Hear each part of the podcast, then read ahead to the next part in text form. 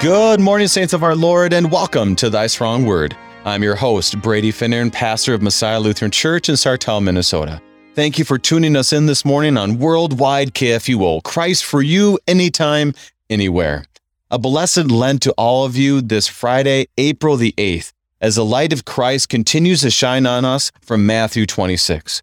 And Jesus prays, and this is the culmination of Holy Week. He prays in the garden, betrayed by Judas, and arrested. And this, I mean, this brings us to next week, which will be Holy Thursday and Good Friday. We've heard this many times, and it's it's interesting to me as I look at it again, how Jesus addresses Peter, how he addresses Judas and the crowds when he is being arrested. It's really fascinating to take a step back because often I just hear it and think, well, I've gone through that before. But today we get to look at it again. So as we look at this, uh, we see, as it tells us in Hebrews 12, looking to Jesus or fix our eyes on Jesus, the author and perfecter of our faith. We pray the Holy Spirit is with us today. So open up your Bibles, put on your Christ goggles, for the gifts are ready, ready for you. Thank you to our friends at Lutheran Heritage Foundation for your support of Thy Strong Word. Visit lhfmissions.org for more information. lhfmissions.org. Helping us to be strengthened by God's Word this morning, we welcome back Pastor Scott Adel of Good Shepherd Lutheran Church and School in Collinsville, Illinois. Pastor Adel, a blessed Lent and welcome back to Thy Strong Word. Good to be here. Thanks for having me. Yeah, Pastor, um, tell us what's happening for you, your family, and as we are right on the like on the edge of Holy Week, the work of the saints at Good Shepherd. Yeah, so we, uh, I mean, like everyone, we're we're winding down Lent, and so we've had midweek Lenten services this whole time, and, and at least for our midweek, we've been looking at different characters that uh, come into the Passion story. Like, I mean, one of them we talked about was uh, Judas. Another one we talked about was Pontius Pilate. Another one was Malchus, who actually is in our reading today, although not named Matthew, but, he, he's reading today. So it's been kind of interesting focusing on those different different uh, characters, seeing how they come into the story and what they how we work. And so, as you look at that, how about your family? How are they doing? They're doing well. Doing well. We uh, I I teach in the seventh grade, and what I do throughout the seventh grade years, we read through the Bible. Not not every book, not every chapter, but we we hit definitely the highlights, and it, it lined up rather well this year. That we've been reading through the Gospel, and we've we've been going through the Gospel of Matthew, and uh, yesterday we we wrapped up. Uh, last week we went through the Passion. Yesterday we wrapped up with um, Matthew 28, and so it, it actually jives pretty well with what we're going through.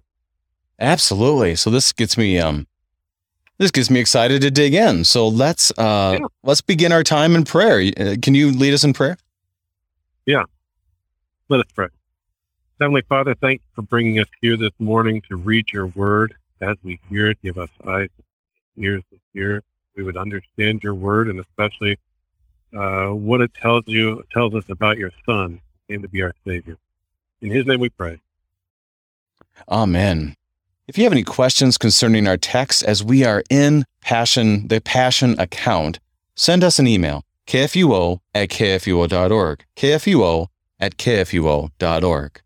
Now, Pastor, I want to begin before we actually read our, our, our verses here this morning, a short little paragraph that Martin Luther wrote on how to meditate on the Passion of Christ.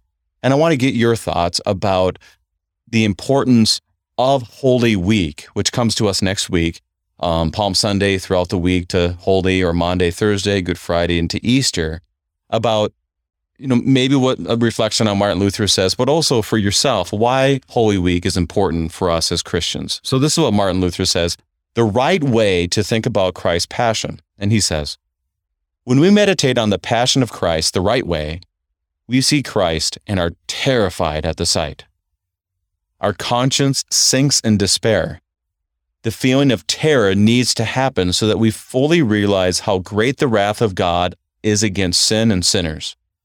We understand this when we see how God sets sinners free only because of his dearly beloved Son, his only Son, paid such a costly ransom for us. As Isaiah 53 8 says, He was stricken for the transgressions of my people. And so, Pastor, as you prepare for Holy Week and encourage your your your people, um, tell us about why Holy Week is important and why to think about it correctly is very important as we look toward the death and resurrection of Christ. Yeah, well, I, I, think I think Martin Luther uh, that that on the there is. I mean, he, he you use the word terror. I, I, think that's a good one, but but certainly fear. I mean, mm. th- th- this is the word that we use. Get fear, and we see, especially in our reading today, that th- th- this is a fear that Christ Himself joins us. Mm. That He asks and, and then prays the same thing that he taught us to pray. Uh, thy will be done is, is, something that he didn't just tell us, uh, but, but does his own thing, but rather it's something that he himself goes through. And the, the, the fear comes also in, in the fact that he himself looks at, he knows what's going to happen, and yet he knows that it's, a, going to be a terrible experience, going to be uh, betrayal, persecution, and suffering and death. And yet he goes through it knowing what is the end, the, the, the resurrection, and, and, what that will gain, not just for him, but for all of us. So he goes through it. We on this side uh, have to look at it in the sphere of also, because he, he says to us, if anyone wants to follow me, let him pick up his cross and follow me. That mm. there is a way that we are forced to learn this. We we learn it when we read the scriptures, and especially when we go through Holy Week. Uh, but we learn it as as we walk through our own lives as well. And as as to why this week is important, I always kind of like to point out that uh, obviously Good Friday and Easter Sunday are the high points of the church year. There are other holidays that we, we might like better because we like the Christmas songs or something like this. But uh, even what Christmas is pointing for, he, he takes on flesh so that, so that he can undergo what he undergoes Good Friday and then being raised on Easter Sunday again. And so th- this makes Holy Week and especially the, the Passion of our Lord kind of the axis of history that that everything revolves around this. If this doesn't happen, our entire history, what we are, where we are with God, is completely different. Mm. Uh, everything kind of rotates around this, like like a globe rotating around an axis. Uh, all of time rotates around this and leads to it or from it in some fashion. I like how you said that because it does this. The passion account is not something you look at, like you said, you don't look at it with um, happiness. We do look at it with hope. We do look at it with hope, but not happiness, the way we think of happiness or joy, the way we typically think of joy.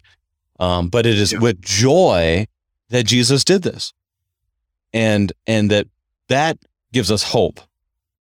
And if without it, there is no hope, and that's very, Correct. very humbling because it's not really fun to look at or experience. And I like how you pulled us back too, because Martin Luther, if you just ended with that paragraph, which by the way, Martin Luther does not end with that paragraph. Um, Correct.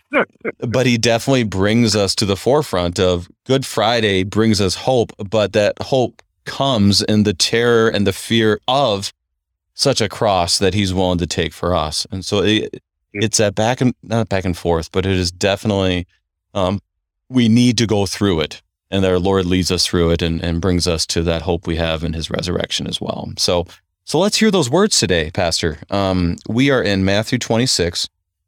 And I encourage you, our listeners, Matthew 26, beginning in verse 36, that I'll be going through all the way through 56. So it's a little bit longer, but to reflect upon this and to do what Martin Luther says, let's look at this in the right way and to add to it what Pastor Adel has pointed us to is the hope that we have because this event did happen in history for you. Beginning in verse 36, we are reading from the English Standard Version. We hear the word of God.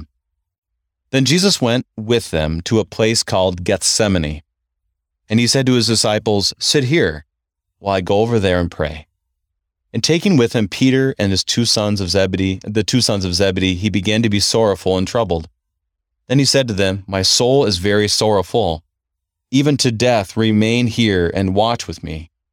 And going a little farther, he fell on his faith, face and prayed, saying, My father, if it be possible, let this cup pass from me. Nevertheless, not as I will, but as you will. And he came to the disciples and found them sleeping. And he said to Peter, So could you not watch with me one hour? Watch and pray, so you may not enter into temptation. The spirit is indeed willing, but the flesh is weak. Again, for the second time, he went away and prayed, My father, if this cannot pass until I drink it, your will be done. And again he came and found them sleeping, for their eyes were heavy. So leaving them again, he went away and prayed for the third time, saying the same words again. Then he came to the disciples and said to them, Sleep and take your rest later on. See, the hour is at hand, and the Son of Man is betrayed into the hands of sinners. Rise, let us be going. See, my betrayer is at hand. While he was still speaking, Judas came, one of the twelve, and with him a great crowd with swords and clubs, and from the chief priests and the elders of the people. Now the betrayer had given them a sign, saying, The one I will kiss is the man, seize him. And he came up to Jesus at once and said, Greetings, Rabbi. And he kissed him. Jesus said to him, Friend, do you do what you came to do? Then they came up and laid hands on Jesus and seized him. Behold, one of them who were with Jesus stretched out his hand and drew his sword and struck the servant of the high priest and cut off his ear. Then Jesus said to him, Put your sword back into its place. For all who take the sword will perish by the sword. Do you think that I cannot appeal to my Father, and he will at once send me more than twelve legions of angels? But how then should the scriptures be fulfilled, that it must be so? At that hour Jesus said to the crowds, Have you come out against a robber with swords and clubs to capture me? Day after day I sat in the temple teaching, and you did not seize me. But all this has taken place, the scriptures of the prophets might be fulfilled. Then all the disciples left him and fled. Here is our, our word this morning from our Lord. And, Pastor, how do you want to begin as we reflect on this small part of the Passion? Yeah, I, I think one thing that we point out is just a, a few verses before, which I covered yesterday, uh-huh. where uh, Peter speaks up it, it, along with the 12. Uh, but Peter especially says that even if all are made to stumble because of you, I will never be able, I will never be made to stumble. And then he'll say, even if I have to die with you, I will not deny you. Now, this this is something that's going to play in into this reading as well as later on chapter 26 when you when you look especially at Peter's action. One, kind of the statement that even if all these other guys stumble, not me, which, which is in essence saying, I love you more than all these guys, which combines nicely with John chapter 21 that later on after the yeah. resurrection. But but it does uh, it does play into how he responds here in the, in the verses that we have today, as well as with his denial later on in chapter. So I just wanted to point that out before we get and it's important because this Gethsemane part is very, it's a very important part of the whole passion narrative, the account, because it shows us a Jesus that we don't usually talk about. You have in other gospels where it talks about he was so nervous it was like he was sweating blood.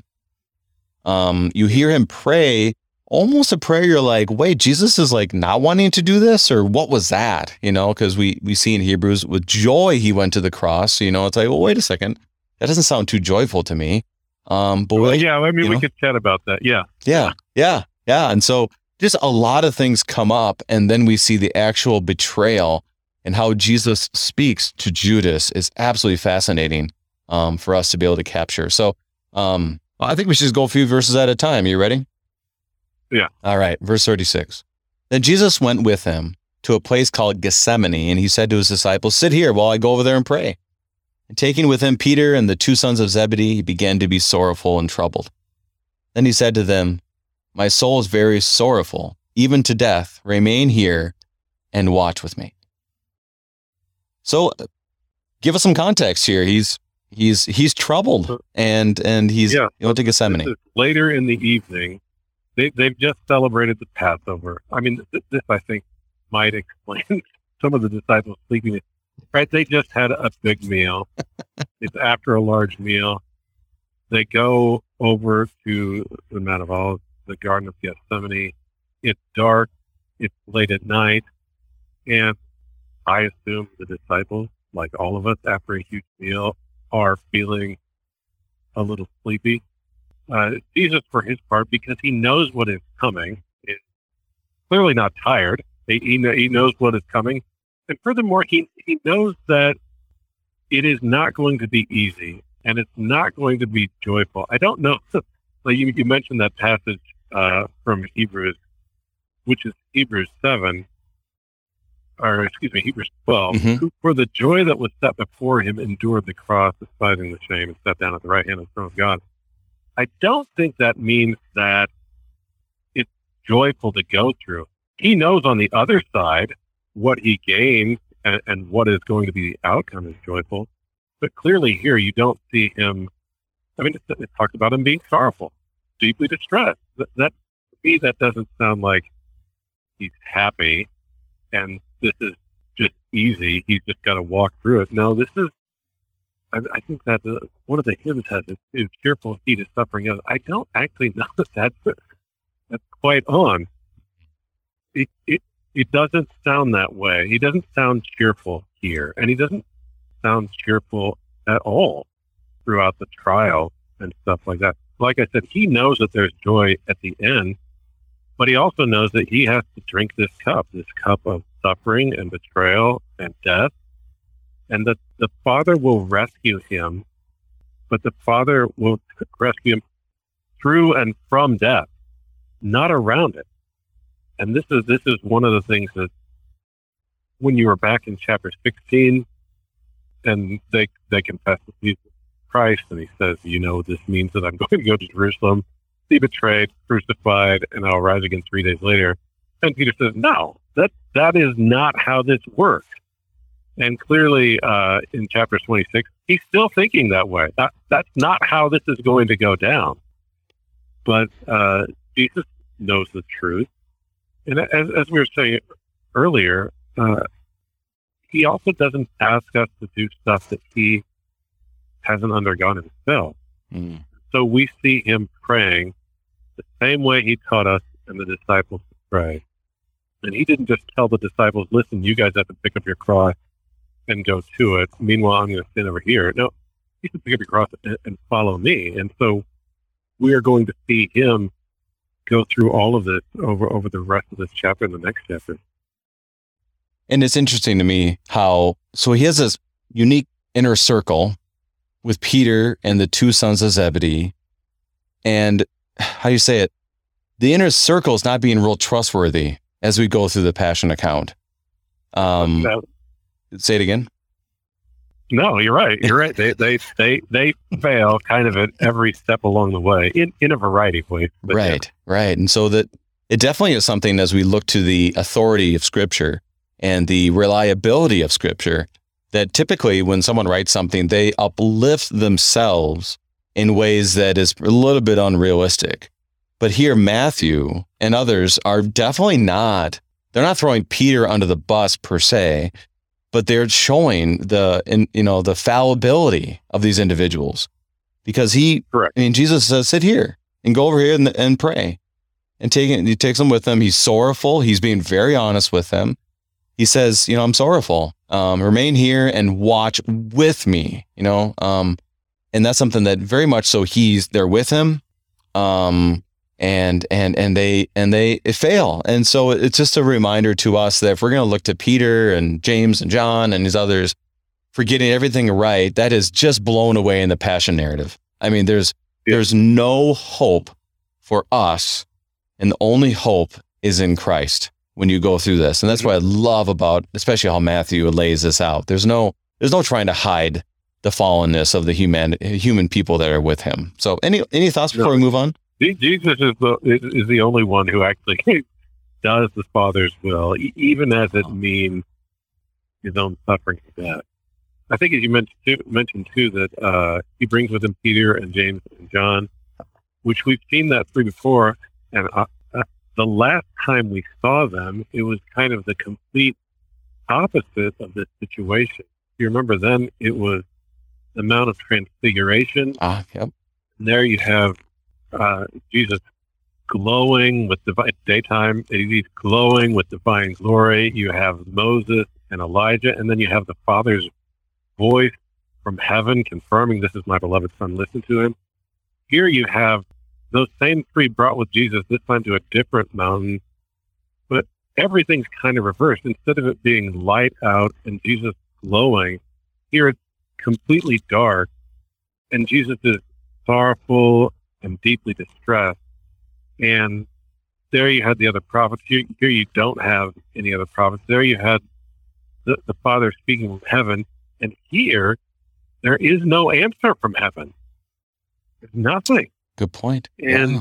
it's just kind of a, a complete reversal. And and also too, I mean, like you said, that the disciples are just not into this the way that they were into that. Yeah, they're they're definitely not saying at the end of this, "Tis good to be here." You know, there there's Yeah. none of that. No. so so it's it's it's setting the stage. So oh, well, we have a lot of verses to go through. So let's keep plowing through verses 39 and we'll go through 43. And going a little farther, he fell on his face and prayed, saying, My father, if it is possible, let this cup pass from me. Nevertheless, not as I will, but as you will. And he came to the disciples and found them sleeping. And he said to Peter, So could you not watch with me for one hour? Watch and pray that ye may not enter into temptation. The spirit is indeed willing, but the flesh is weak. Again, for a second time, he went away and prayed, My father, if this cannot pass until unless I drink it, your will be done. And again he came and found them sleeping, for their eyes were heavy. I'm gonna I'm gonna stop there for now. So I think the key for me, the key in this section is the spirit is indeed willing, but the flesh is weak. So what are your thoughts on those verses? Well, like- like we were saying with, with those verses before, Peter and all the other disciples, we're with you. We're with you all the way. We're never going to leave you. We're never going to deny you. So I, I think that's kind of what he means when you guys said you were willing. And, and, and if you were to even ask them point blank, are you with me? You going to deny me? I think they'd all say, no, no, no, no. We're, we're, we're with you. We're with Mhm. I was just, I'm a little, like we said, it was a, a big meal. I'm a little nappy, but no, we're with you. We're with you. And he, he just points out, well, that's not actually true. Where, where, when the rubber hits the road, uh, your, your flesh is weak. And I, I'm telling you guys what to do. Watch pray lest you enter into temptation. And yet every time I come back, you're sleeping. Yeah. You're not ready. You're clearly not praying. And I'm I'm sympathetic with this because not only, you know, if you have a little wine and you have a little or a lot of food and so forth, it's not exactly time mm-hmm. you go run a marathon. I mean, this is not, No. not how this works. So I'm very sympathetic, let alone when I'm about to go pray, let's just say I'm anywhere near a comfortable position, couch, floor, Yeah. anything. You're like, go go pray and relax. Well, uh, guarantee I'm going to fall asleep at least for five minutes. It's just how it's going to be. So I definitely am not as judgmental of the disciples um, as I used to be. But Jesus uses this as a very clear opportunity to speak about ourselves in relation to Him. Yeah. The spirit is indeed willing, but the flesh is weak. Why is why is that important? I think that's a very important insertion in the passion narrative as we look at everything. Any thoughts on that? well, I mean, it, it, it goes perfectly with Romans 7 type language. Mm, where he knows what he wants to do, and yet he doesn't end up doing it. So yeah, I mean, this this, this is not the only only time that this kind of thing is talked about in Scripture. Just pointing out our fallibility, pointing out our weakness, and I guess in some fashion, the entire reason we need a savior is because of sin. Our flesh is weak, and even when we think we want to do the right thing, we end up often not. One thing that uh, that has struck me from what you said prior is we, you know, the old bracelets that you and I had when we were in college was the, you know, what would Jesus do? and we can we can easily throw that under the bus and say that's not right. It's about what Jesus did do, blah blah blah. And it's true. That that part is exactly true. But here, I think we do see an example of how we follow Jesus' lead when it comes to prayer. Because he prays, Lord, take this from me, but your will be done, basically. And he does it twice. And any about a minute left before our break. Any thoughts on, on that and the importance for us to pray in the same way?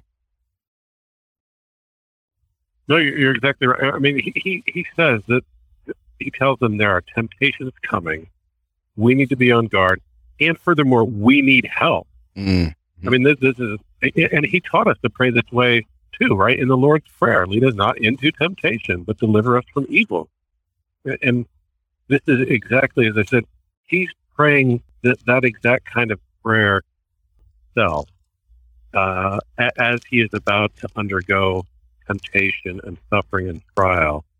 And although the disciples are weak here, certainly you assume that when they get into the, the book of Acts and they're faced with these kind of things, that they've learned to pray this way too. Right now, I want to talk more as we continue to plow through the passion narrative, but right now we need to take our break. We are studying Matthew 26 with Pastor Scott Adel, and we'll be right back.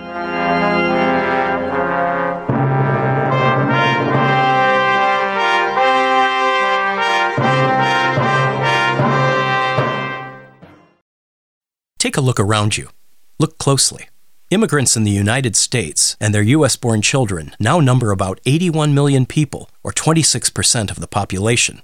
So chances are there's someone right in your community who doesn't speak English as a first language and who doesn't know Jesus. The Lutheran Heritage Foundation can help by providing you with free Lutheran books translated into over 90 languages. See their complete list of catechisms and Bible storybooks at lhfmissions.org.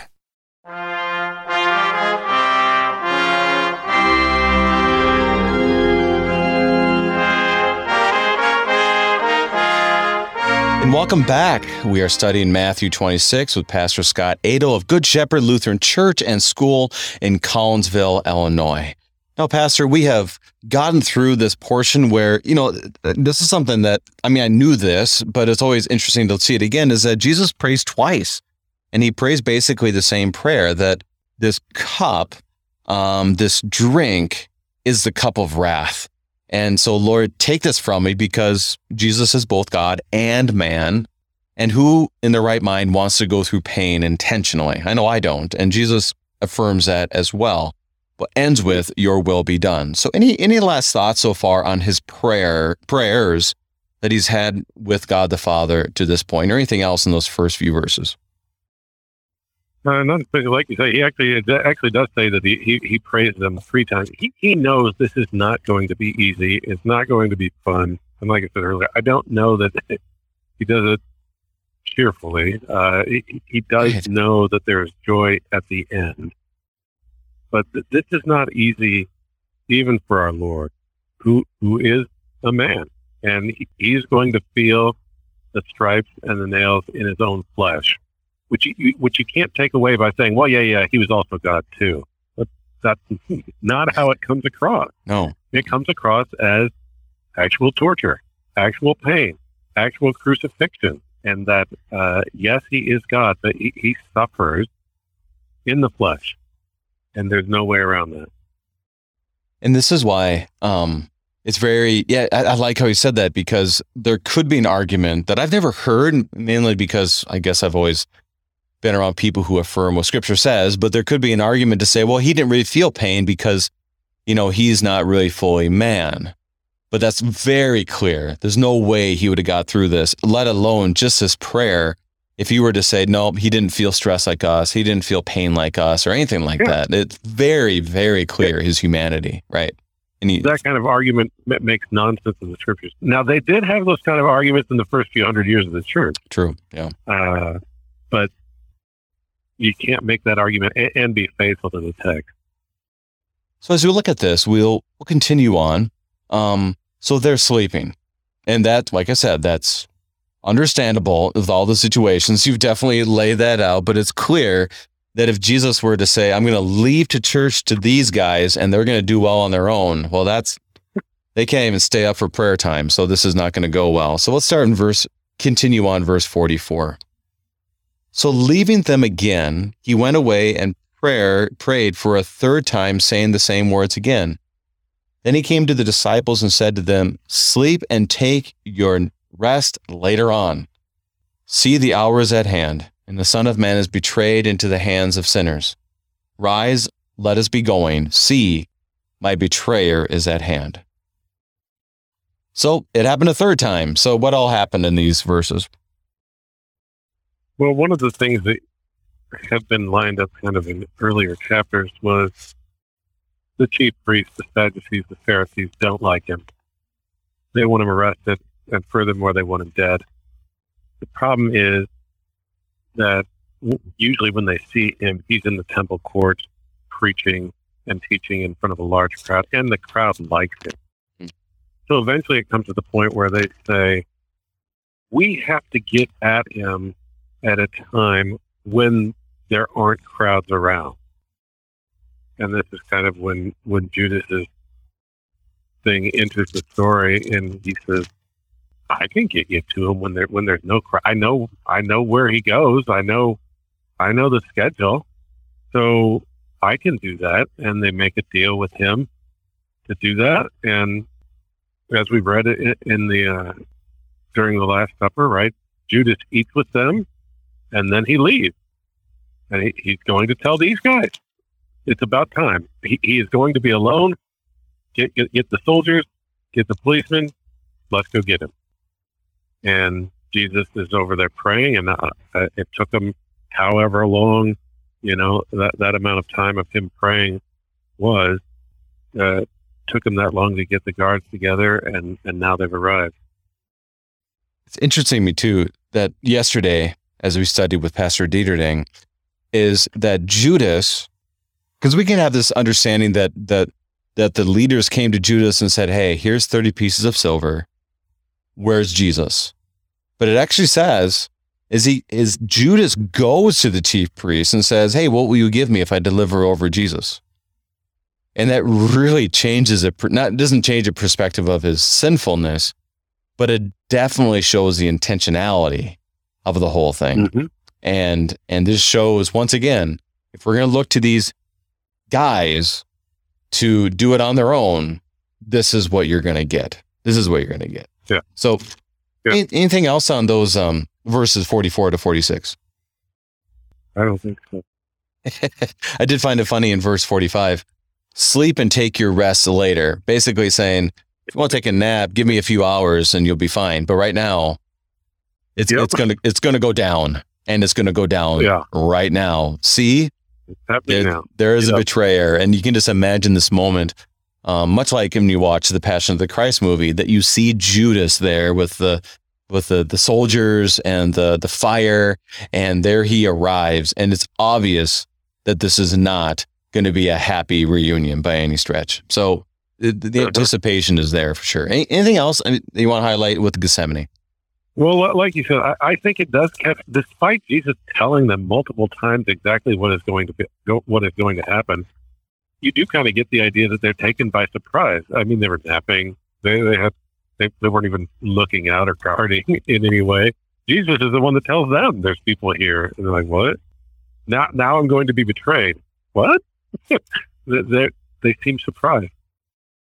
Well, uh, they're going to be surprised. And here is, I guess you say, the rest of the story. Verse 47, we'll go through 50.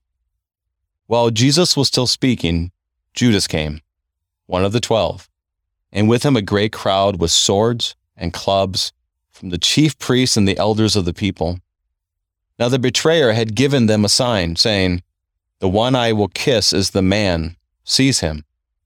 And he came up to Jesus at once and said, Greetings, Rabbi and he kissed him. Jesus said to him, Friend, do what you came to do. Then they came up and laid hands on Jesus and seized him. So Judas comes, and if you don't know the backstory, it looks like a relatively, how do you say it, happy reunion. But what, what was going on? Yeah, I mean, this is this is just the nature of the depth of Judas's betrayal and why obviously hated no one his name anymore, right? Right. Uh, because as you said earlier, it was premeditated. He does it for money, and and even even when he goes, covers it with uh, like pious action, right? Greetings, Rabbi, and then he kisses him, which is obviously something that you do to someone who you're very close and friendly, whom you love, right? So he, he covers over what he's actually doing, which is betraying the Son of Man into people who he knows is going to arrest him and, and maybe even kill him. I mean, I, we don't know exactly how much Judas knew, but he, he's he knows what he's doing, and he's he's covering it over with kind of pious, friendly, loving action, which of course just undo everything about what they're supposed to be. It's the complete opposite of what a kiss and a greeting is supposed to be. And, and Judas acts this way. And it really does. You have throughout the New Testament, the epistle specific, it talks about the kiss of peace. You know, we greet each other with the kiss of mm-hmm. peace. Here, it might look like that, but it really is the kiss of death. I never really thought yeah. about it. This is probably where that comes from. The kiss of death is truly there. Um, I did want to ask this. Jesus is the the how you say it? He's the quintessential non-anxious leader. Okay, this is what we talk about in modern modern leadership's uh, uh, books and so yeah. forth. Is that he kissed him? Jesus knows full well his intentions. He knows his thoughts. He knows his heart. And what does Jesus call him? Verse 50. Why is it important that we see this? And this is one I've seen it, I've thought about it, but never really to this depth where Jesus, what does Jesus call Judas at that time in this struggle? And why is that important? He calls him friend, which, which shows, I mean, on, on his side that uh, he doesn't hate Judas and he doesn't want bad things for Judas. He does say bad things are going to happen. It'd be better for you if you weren't born, whoever's going to hand me over.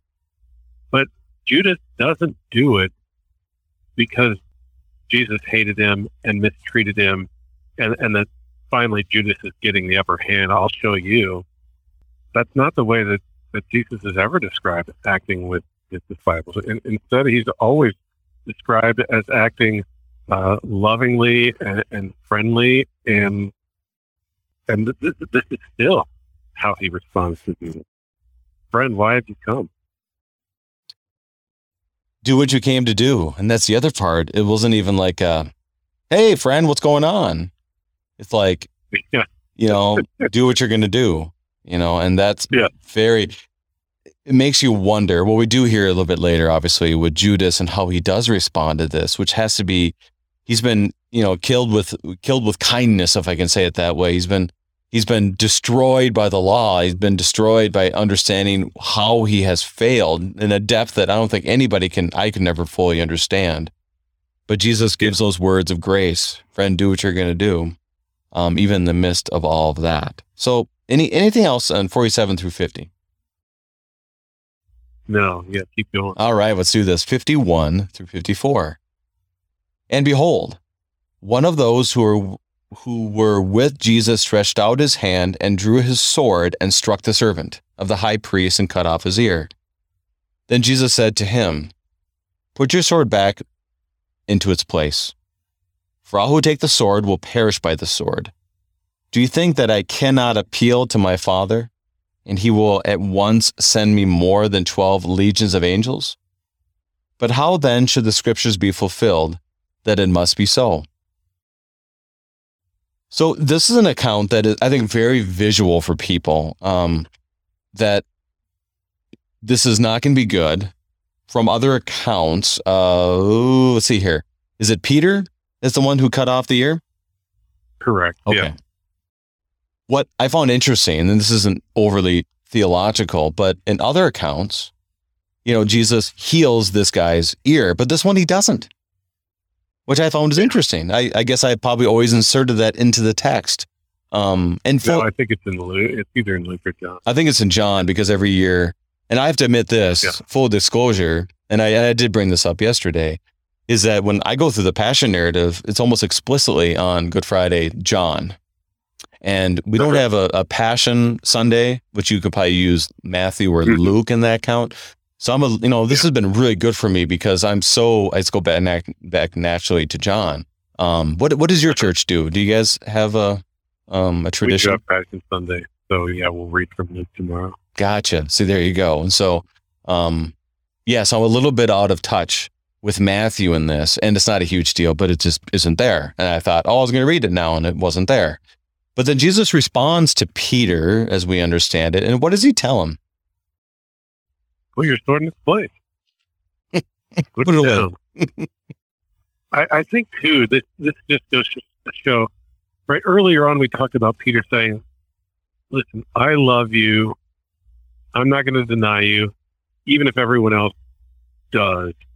I won't."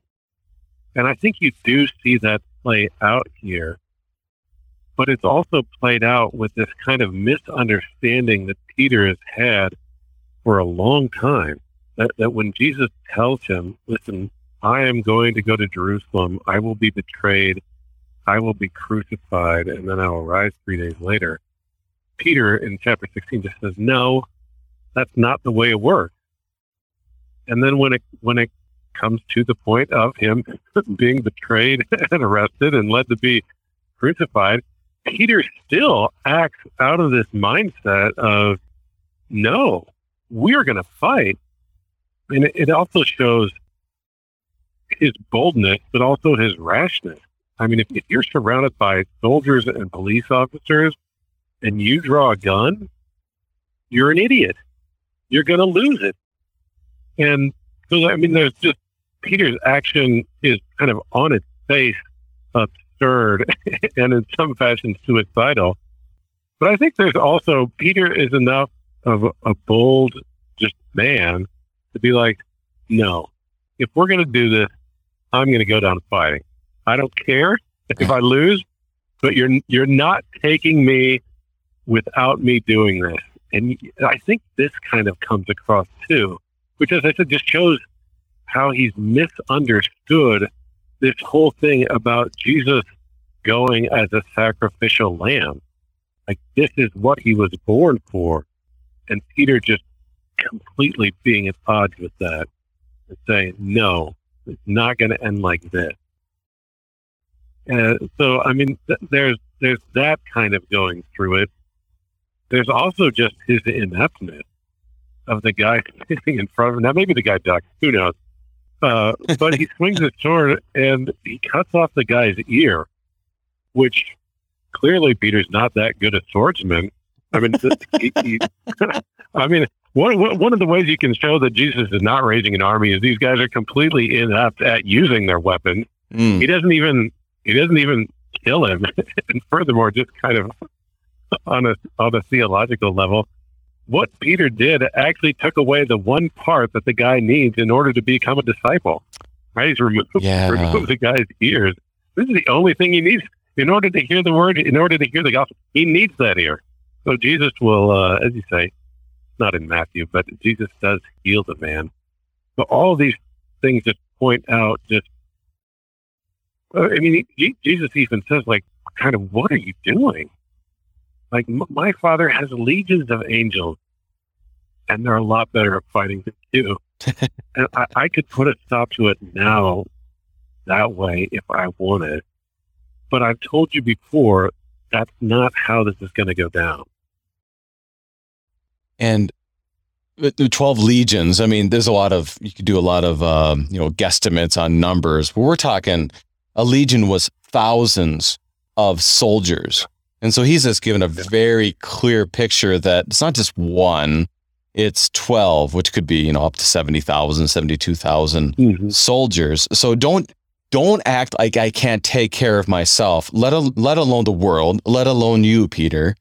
Secondly, Correct. clearly you're not good at this. And you can't even stay awake.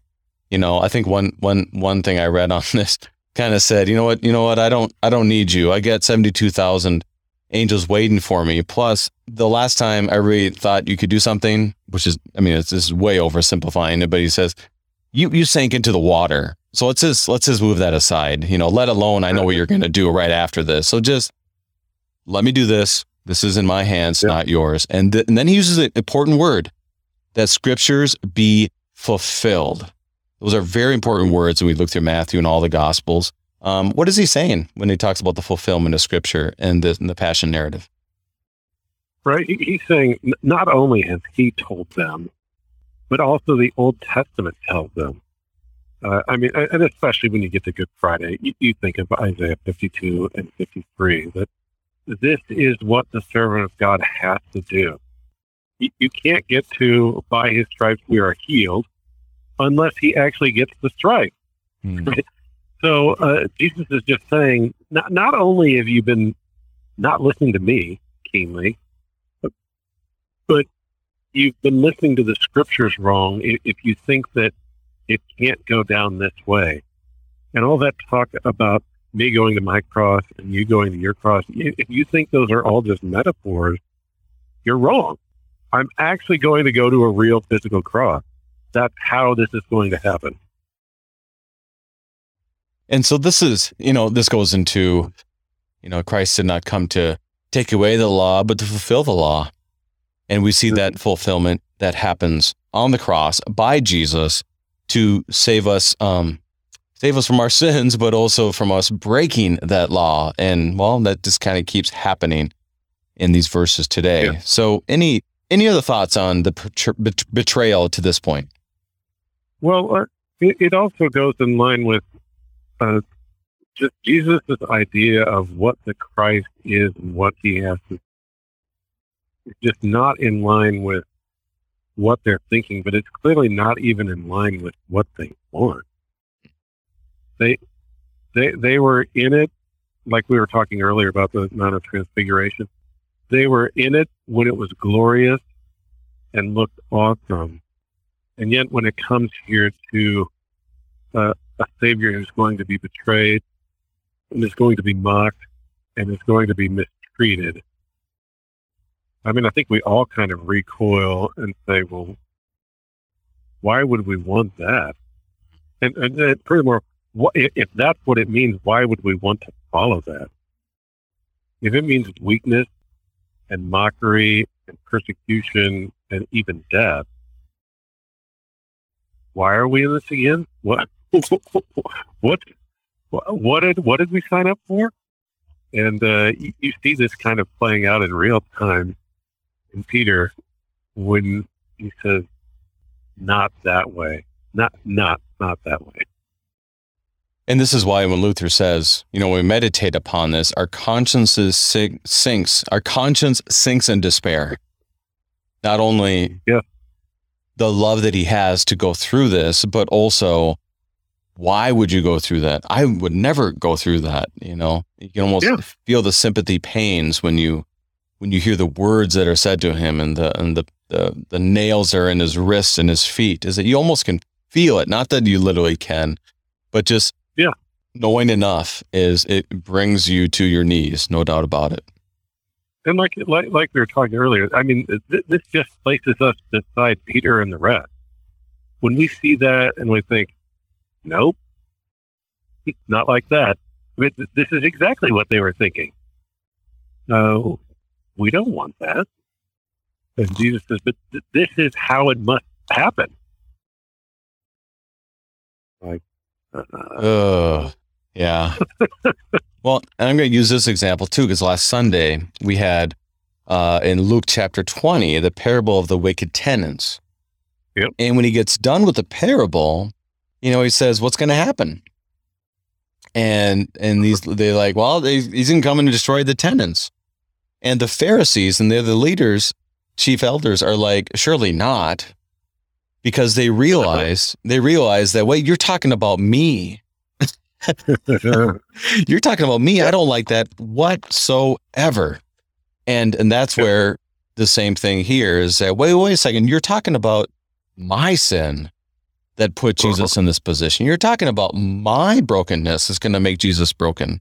I mean, this is, like you said, quite terrifying, which is why we don't end on verse 54. You don't end with the betrayal and arrest of Jesus, is that there's always more to the story, but we do have to make sure we go through it in order for us to fully understand it as well. So, anything else before we get to the last two verses?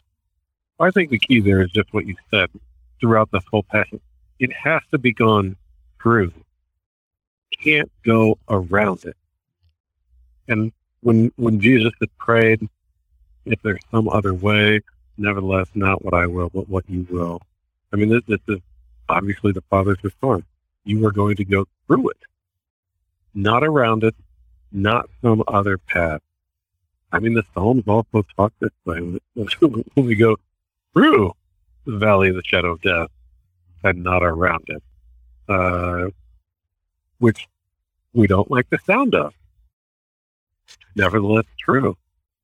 It reminds me of. I mean, go ahead. All, all, the only way any of us is going to be resurrected is if we actually die. Right. Right. Right. and that's yeah. What uh, basically um, it reminds me of that going on a bear hunt. You know, can't go over it, can't go around it, uh-huh. have to go through yeah. it. That's our life in Christ. Getting crushed, um, dead in baptism. That if Christ has not returned before, we die um, and we will rise. And that's from dust, from dust you came, and to dust you shall return, and from dust you shall rise, is what the hope is yep. as we read these words today. So let's read our last two verses. We have about four minutes left in our time. Verse 55. At that hour, Jesus said to the crowds, Have you come out against a robber with swords and clubs to capture me? Day after day I sat in the temple teaching, and you did not seize me. But all this take place that the scriptures of the prophets might be fulfilled. Then all the disciples left him and fled. So now, this was fascinating to me is that now he's speaking to the crowds. And it always makes me wonder a little bit, you know, who, who was in these crowds? Of course, we don't know. You have the Romans, you have the disciples. Other than that, I don't think we're really quite sure who was there. Um, yeah. But what was the message that he is telling them? This is kind of the last, before he actually gets taken away, this is his last words.